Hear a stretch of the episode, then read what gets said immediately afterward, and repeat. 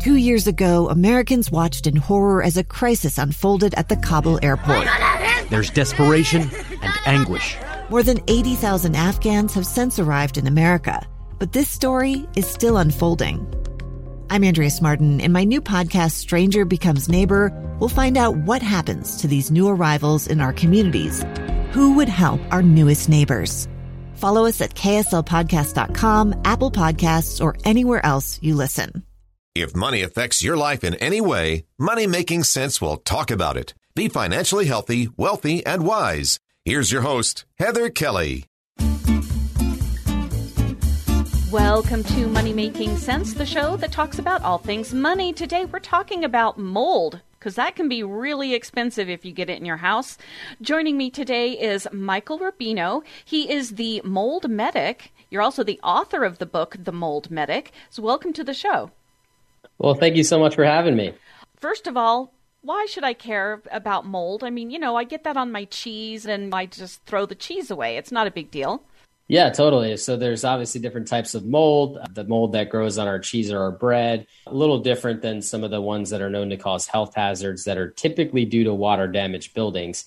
And I would say the main reason why you want to care about mold is because if you have too much of it in your environment, it definitely can cause some health implications. So as we all search for, you know, uh, more exercise, drinking more water, eating better food, one of the things that we tend not to think about is our air quality. And that's a big deal these days, especially for me. We live in the mountain west and we get all the uh, wildfires. And mm. they tell us don't go outside when you've got a bunch of smoke in the atmosphere. It's really bad for the lungs. But guess what? Opening up those windows on cool nights, all that smoke comes into your house, bad air quality but this is a different type of air quality. It just kind of grows in dark places that we don't always notice. Yeah, so basically, kind of how air quality works is really any particles that you're breathing in. And with smoke, smoke's actually a particle too.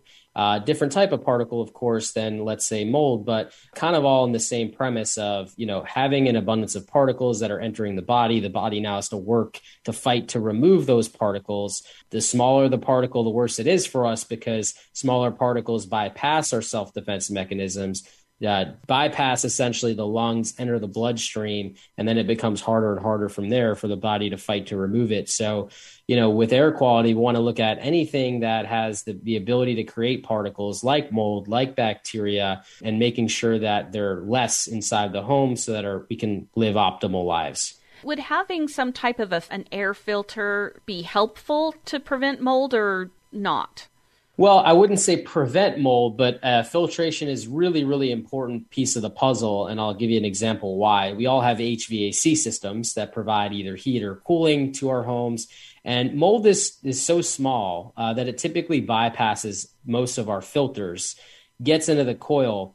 It, if you have AC, right, the coil constantly condensates, providing that wet environment for mold to grow and now basically the HVAC has mold growing on it and that starts to produce particles. With mold, it's two different things you're looking at the organism and the particle.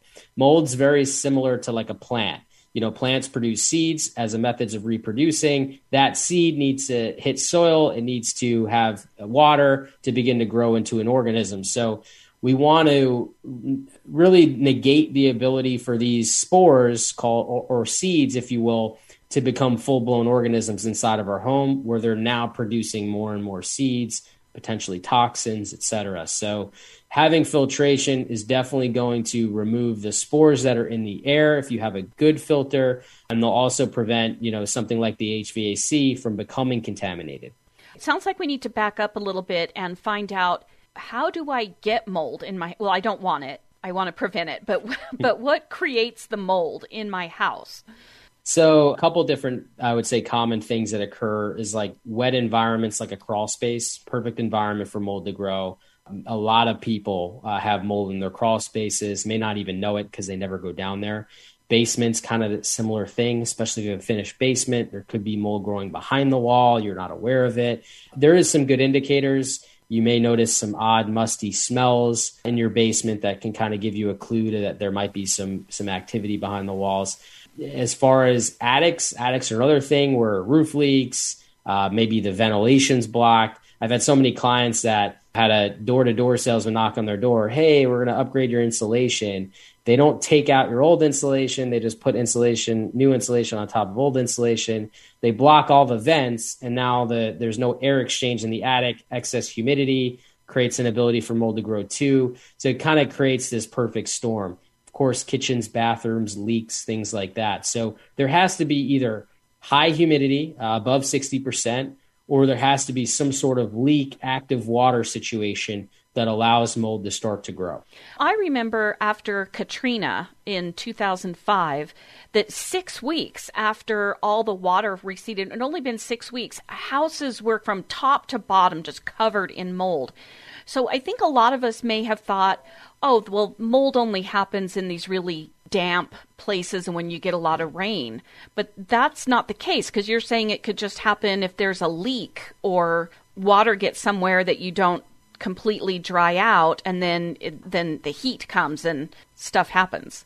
Well, what's interesting about it is like I think there's a lot of misconceptions out there. So mold can grow in as quickly as 24 to 48 hours with some species, and aspergillus is just an example is, is one of those. And when we have a leak, it typically takes three to five days to dry out. So as you can see, if it's wet for more than 24 to 48 hours, mold can grow. And because it takes three to five days for a leak to dry, unless you remove all that wet building material, you see that we're kind of always in this situation where every leak has the potential for a, a source of mold to start to grow. When we have these sources of, of you know, basically uh, organisms growing, they're producing right? And these spores and these toxins is what gets into our breathing zone. It what it's what enters the body, and it's what causes these these adverse health reactions. A lot of people complain about things like brain fog, chronic fatigue, respiratory issues, skin issues like eczema, hives, rashes. Um, so you know these are these are some of the the main common symptoms that people are dealing with when they have this abundance in their environment. And we've noticed this kind of pattern where when people are not feeling they're quite themselves, they're going to different doctors. Doctors are doing blood work, all these assessments essentially, and they're not seeing anything wrong with them. We're finding that like 90% of the time, uh, we're finding stuff inside their home that's kind of being the culprit here. So, you know, to, to have people on, on people's radar, you know, always just make sure that you're vigilant when water damage occurs so that you don't have these problems that continue to persist. Actually, that happened to a friend of mine. She had been living in a in a rental for about 6 months and during that 6 months all three members of the family became very ill, and they spent thousands upon thousands of dollars trying to figure out what it was because, like you said, the breathing problems, the, the brain fog, even some neurological issues like having yeah. a hard time holding on to pencils and papers. And when they finally moved out of the house, they moved one of the beds away from the wall, and it was just covered in black mold. Yeah. And that was 15 years ago and they are still have health effects from the mold they were exposed to for just that six month period. My friend has now developed what's called Meniere's disease. It's an inner ear issue, so she gets really dizzy, has bouts of vertigo, things like that at yeah. really inopportune times. And their other family has too. They've had a, a lot of health issues. So that is very, very costly, just medical wise not to mention just mentally, just like what is going on with me and not knowing. Oh yeah, no, definitely. Uh, we we also hear bouts of anxiety, uh, vertigo, as you mentioned, is another big big common indicator. It is costly, right? And so I always tell people, yeah, remediation may be costly, testing may be costly to figure out where it's all coming from, but not doing something about it is much more costly. And that's kind of how we have to look at this thing. If we can be more mindful and knowing how mold starts to grow in the first place and be more vigilant, we're going to prevent a lot of these situations from becoming too out of control where the cost just becomes insurmountable. And I think that's one of the biggest problems that we have is because we're out there saying mold's no big deal, just throw some bleach on it, and people haven't really shifted to the science of what's actually happening, I think that we tend to create these problems ourselves. And so, for anyone listening, you know, in terms of costs and everything and else in between, we're talking about our health. It's it's ten times cheaper to try to come up with strategies to be vigilant and prevent the ability for mold to grow than it is to deal with not only the, the issues with the home, but then also the costs of the health side of things as well. We need to take a break. When we come back, we'll go more into what are some things we can do on an individual level to prevent the mold, but also what if it's past that point and I need to call in the professionals? What happens then? So we'll be right back with Michael Rubino. He is the mold medic and also owns the company All American Restoration.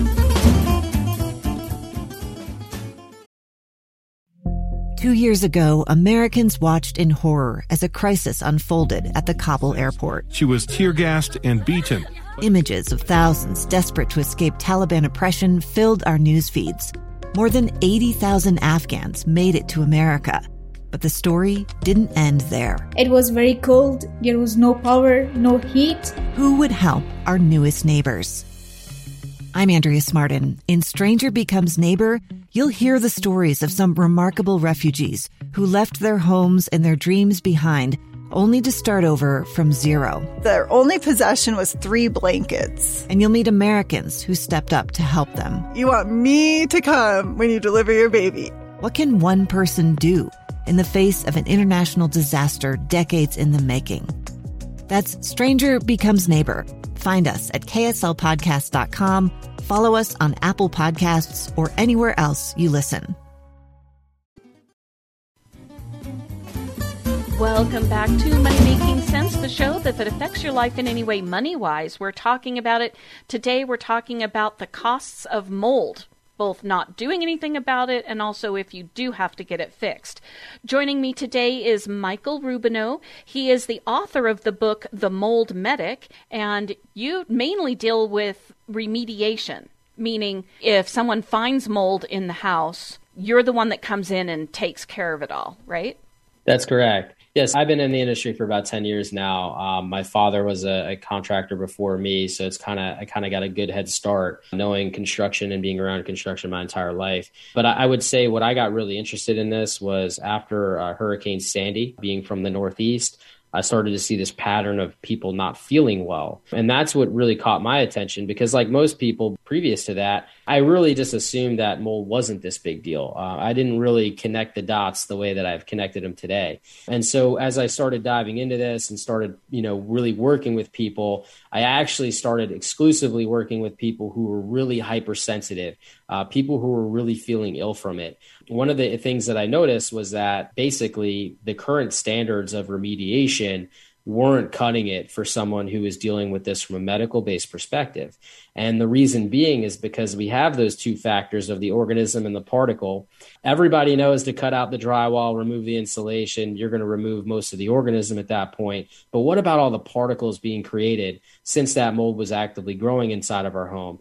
those particles tend to get into the HVAC. They can contaminate the HVAC. They get all of our stuff, as you mentioned with your friend's story about the mold being all over the bed when it was up against the wall. So it's it's more problematic than what the industry really was was leading on. So I had to kind of go above and beyond to figure all this out and come up with a way to help people, even the most sensitive and extreme of cases. And so that's kind of what I've done. And I've been doing it for 10 years. And, you know, helping people has been such a, a gratifying experience, especially because there's 50,000 companies out there and most of them are doing things the same way as they've been doing them since the 70s, 80s, and 90s hopefully we don't have to come into contact with mold before we discover we're one of those hypersensitive people. So, what are some things I can do in my own home to prevent mold from growing? a couple things we talked about you know water damage and being vigilant knowing that mold can grow in as quickly as 24 to 48 hours you know if you have water damage you want to be vigilant and make sure you're tackling that before 24 to 48 hours and you want to remove all the wet building material don't just go and set up fans and dehumidifiers because those those typically will take three to five days to to really fully dry everything. Um, so you want to cut out the, the, the wet building material. Unfortunately, uh, the whole two foot flood cuts only works if the water came from the floor level. If the water came from above, you have to remove from top down, not just two feet on the bottom. So that's that's a really good tip and trick to prevent mold when you have this emergency type action that needs to occur. The other thing to know is that mold can start to grow in 60% relative humidity or greater. So you're in a humid climate or you're in a climate where the seasons change and you do get some humidity in the summertime, want to make sure that the humidity inside, you know, your crawl space, your basement, and your home in general is lower than 60%. I try to always keep it between 45 and 50% for comfort reasons and to just keep it away from that threshold. Um, so that's going to be another key thing. There are dehumidifiers that you can buy to control the humidity inside your home. If you live in a drier climate, uh, you have the opposite problem. You tend to add humidity to your home. So again, um, you know, I've seen people make the mistake of adding so much humidity that the walls are literally sweating. There's just beads of condensation going up and down the walls. That's you don't want it that wet, right? So get a device that you can control, something where you know you keep it between that 45 and 50 percent sweet spot. It gets to 50 percent, it cuts off. Gets to 45 percent, turns on, and just to kind of keep it there. Uh, anything that you have to monitor or control, we're human beings life happens we tend to you know have to go downstairs we leave the room we forget it's on that's why you want to always have something that that can have some sort of control system cleaning everyone's favorite thing to do right cleaning is so vitally important because what's in our dust gets in our bodies there's many different reasons why that occurs if you've ever sat on a couch uh, looking out the window and saw that ray of light pass and you see all these particles floating in the air you know exactly what i'm talking about uh, mold, toxins, pollens, allergens, dust mites, you name it. They're they're attached to these particles. And as we inhale those particles, they're getting inside of our bodies. So by removing dust reservoirs across our home, you know, we're definitely going to be inadvertently removing these these contaminants from our home as well, which means less opportunity for us to breathe them. Upgrade your HVAC filtration. Most of us have like a MERV 8 if we have really any protection at all. Uh, MERV 8 doesn't remove as small of a particle like mold. So you want to see if you can get something better than that. Um, there is MERV 16 technology available, so that's the best that we have on the market. If you can swing that, you should. If you can't, just get the best that you possibly can to protect your HVAC. Air purification systems are not a bad idea either. Um, they can get pretty pricey. The key is find the best system that can remove the smallest particle possible that's within your budget and go for that. Um, and I think really you, you kind of keep up on those things, and mold's really not going to be an impact for you. Just so people have an idea of price wise, I have a cat that is allergic to everything dust mites and house flies. I mean, she's allergic to everything. Before I got her, the filters I was using in my HVAC system were MERV 12s. I did do a slight upgrade for myself, and they were about $25 a piece. Since we discovered my cat was allergic to everything, I have upgraded to the MERV 16s, and they're $85 a piece.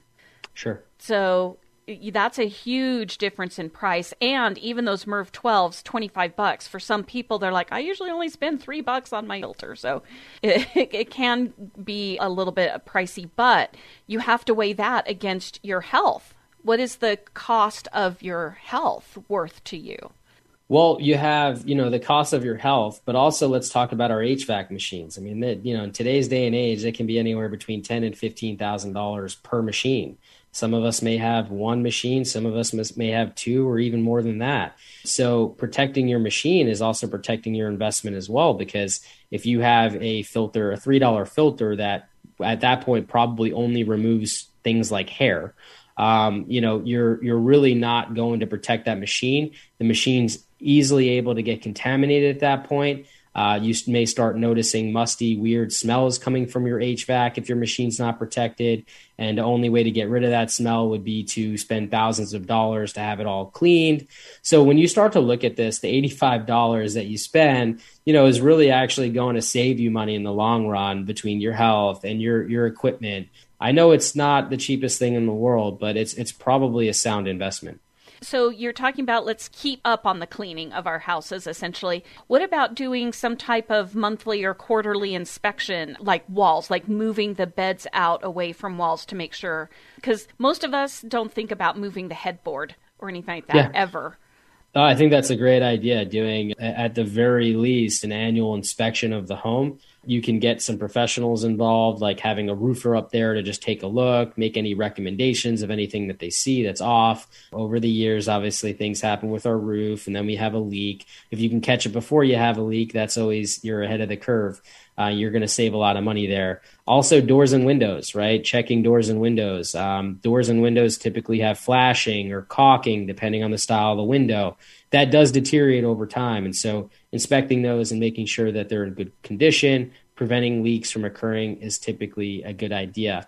And then, yes, on the interior side, making sure you're you're keeping up on changing those $85 filters in your HVAC because if you keep them too long, they're not as effective, so they start to not work as intended. Checking behind, you know, furniture, right? Furniture up against a wall like a headboard or a desk that can block your view. Um, if you have a, you know a moisture problem, you'll see mold growing in between the furniture and the wall. So you'll definitely want to you know check out those things as well. And then yeah, I think if you stay on top of everything else, you know that we mentioned today, I think you're you're going to be in pretty good shape. Okay, we're going to take one more break. When we come back, I want to move on to it's too late for me. I can't clean it up myself. I've got to call in the remediation. What does that entail and how much will it cost me? So we'll be right back with Michael Rubino. He is the mold medic.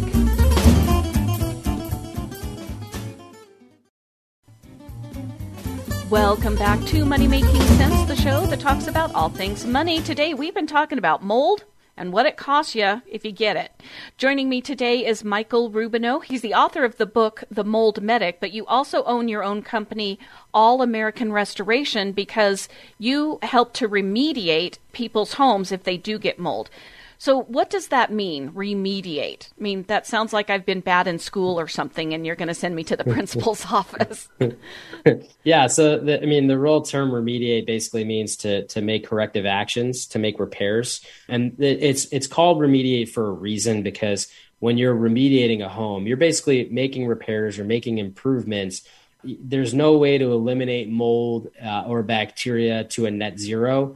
What you want to do is you want to basically remove the abundancy, the abnormalities where things are just growing out of control and it's creating too much particles that are overloading our immune system. So there's no one perfect fix for this. Uh, it's all it all requires critical thinking and making sure that the house not only removes the mold that's there, but also create systems and strategies to make sure it doesn't come back. So that's kind of why it's called remediation. So if I wind up with mold that I can't take care of on my own, and first of all, you said just using bleach isn't the best idea if I do find mold. But if we get to the point where there's too much of it or I don't know how to take care of it and I call you in, what happens? Are you going to tear down all of my drywall from head, you know, top to bottom? What are you going to do and how much does it cost? A lot of great questions there. One, yes, definitely never use bleach on mold. It doesn't kill mold. It does bleach the mold though, so it makes it lighter in color, makes it feel makes it look like it's gone, but it's not actually gone. If anyone has ever had a stubborn mold problem where they throw bleach on it in their kitchen or bathroom and it just keeps coming back, that's that's exactly why. Uh, if you go on the EPA's website, um, you can search uh, bleach and mold as a keyword, and it, you'll those are a whole article about why you shouldn't use bleach to to try to remove or kill mold. Uh, killing mold is not the objective; removing it is. Killing it really is is is not a strategy that you want to employ because even dead mold can cause some adverse health reactions in people. So we want to just remove it. Simple as that. How to remove it? Well, as you mentioned, you may have to rip down some walls. And why would you need to do that? Well, if you had, let's say, a window leaking and mold was growing, you know, either on the drywall or behind the drywall, right below that window, you'd have to open up that drywall. You'd have to remove that insulation. And most likely, what you're going to see is you're going to see mold growing on the framing or on the sheathing behind that wall. So you want to really scrub and remove it from the, the structure as well. And you want to do that all, all with engineering controls because mold can aerosolize. Uh, you're scrubbing it off of framing. You can release hundreds of thousands of these particles uh, or if not millions of these particles into the air that can traverse across the house.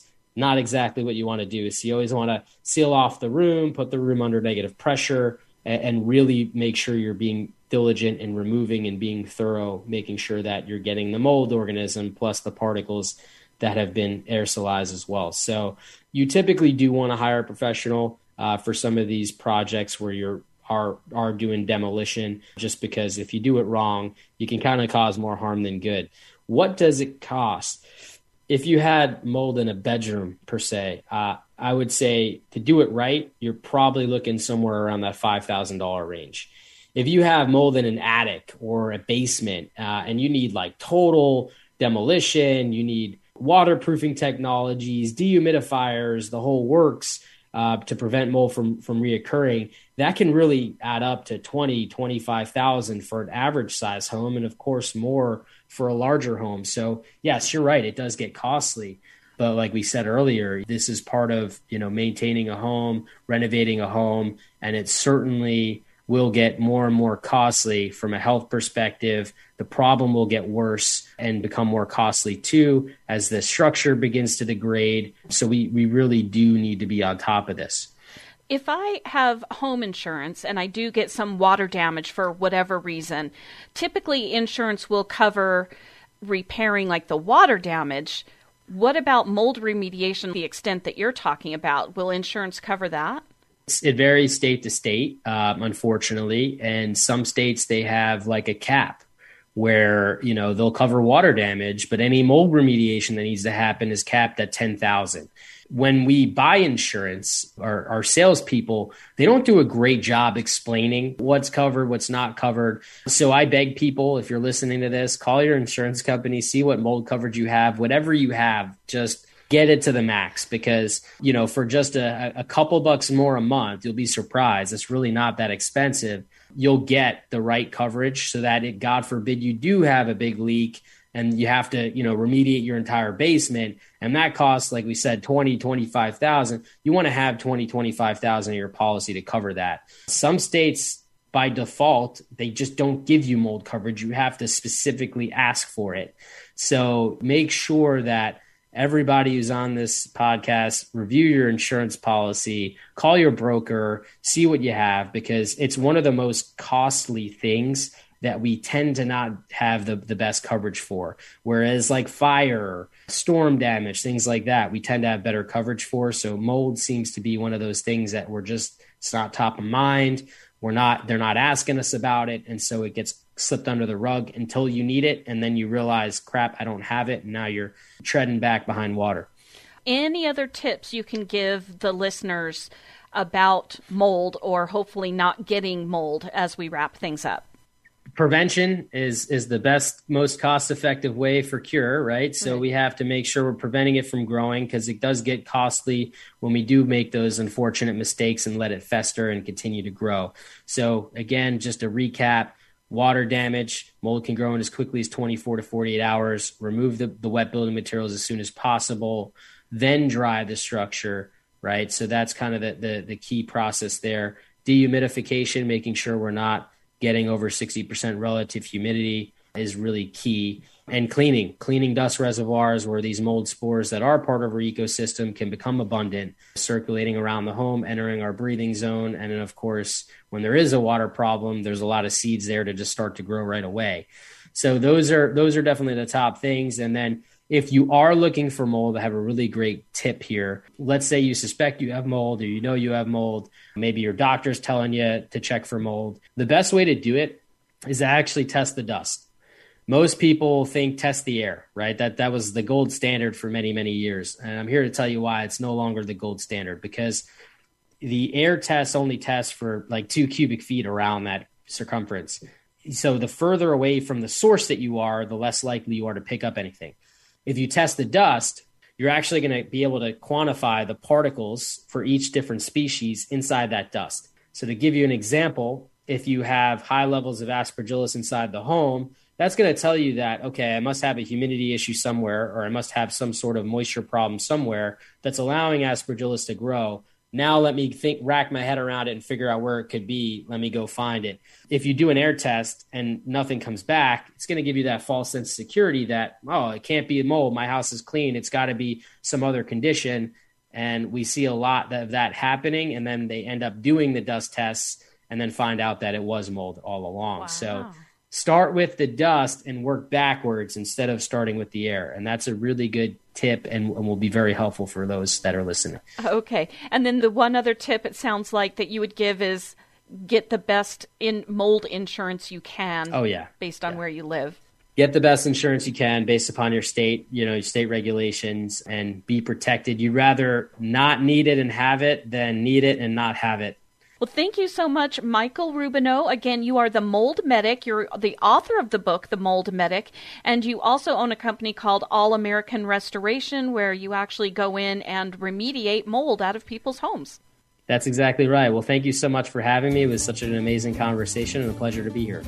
Thanks for listening. You can email me with any questions or topics you want to hear about at hkelly at ksl.com. That's H K E L L Y at ksl.com. And because this is Money Making Sense, you can subscribe for free on Spotify, Overcast, Apple Podcast, anywhere you listen to your favorite podcast, and you'll never miss another episode. Thanks for being a Money Making Sense listener. Follow your common sense onto social media. Money Making Sense on Facebook, Twitter, and Instagram. Two friends taking pictures of the rising full moon on a summer night. Two teenage kids doing what teenage kids do. When a stranger with a gun and a death wish changed everything. It was violent, it was senseless, and I will never understand it. I will never accept it. I'm Amy Donaldson, and unfortunately, we're all too familiar with stories about how violence shatters lives. But what we rarely see is how they are rebuilt. In a new podcast, The Letter, we relive tragedy, but only so we can hear the rest of the story the struggle to reclaim lives, the realities of grief, and the possibilities of forgiveness. I believe in miracles. Sometimes I thought there are no miracles. Yeah, there are, and this is a big one. Follow the letter at theletterpodcast.com or wherever you get your podcasts.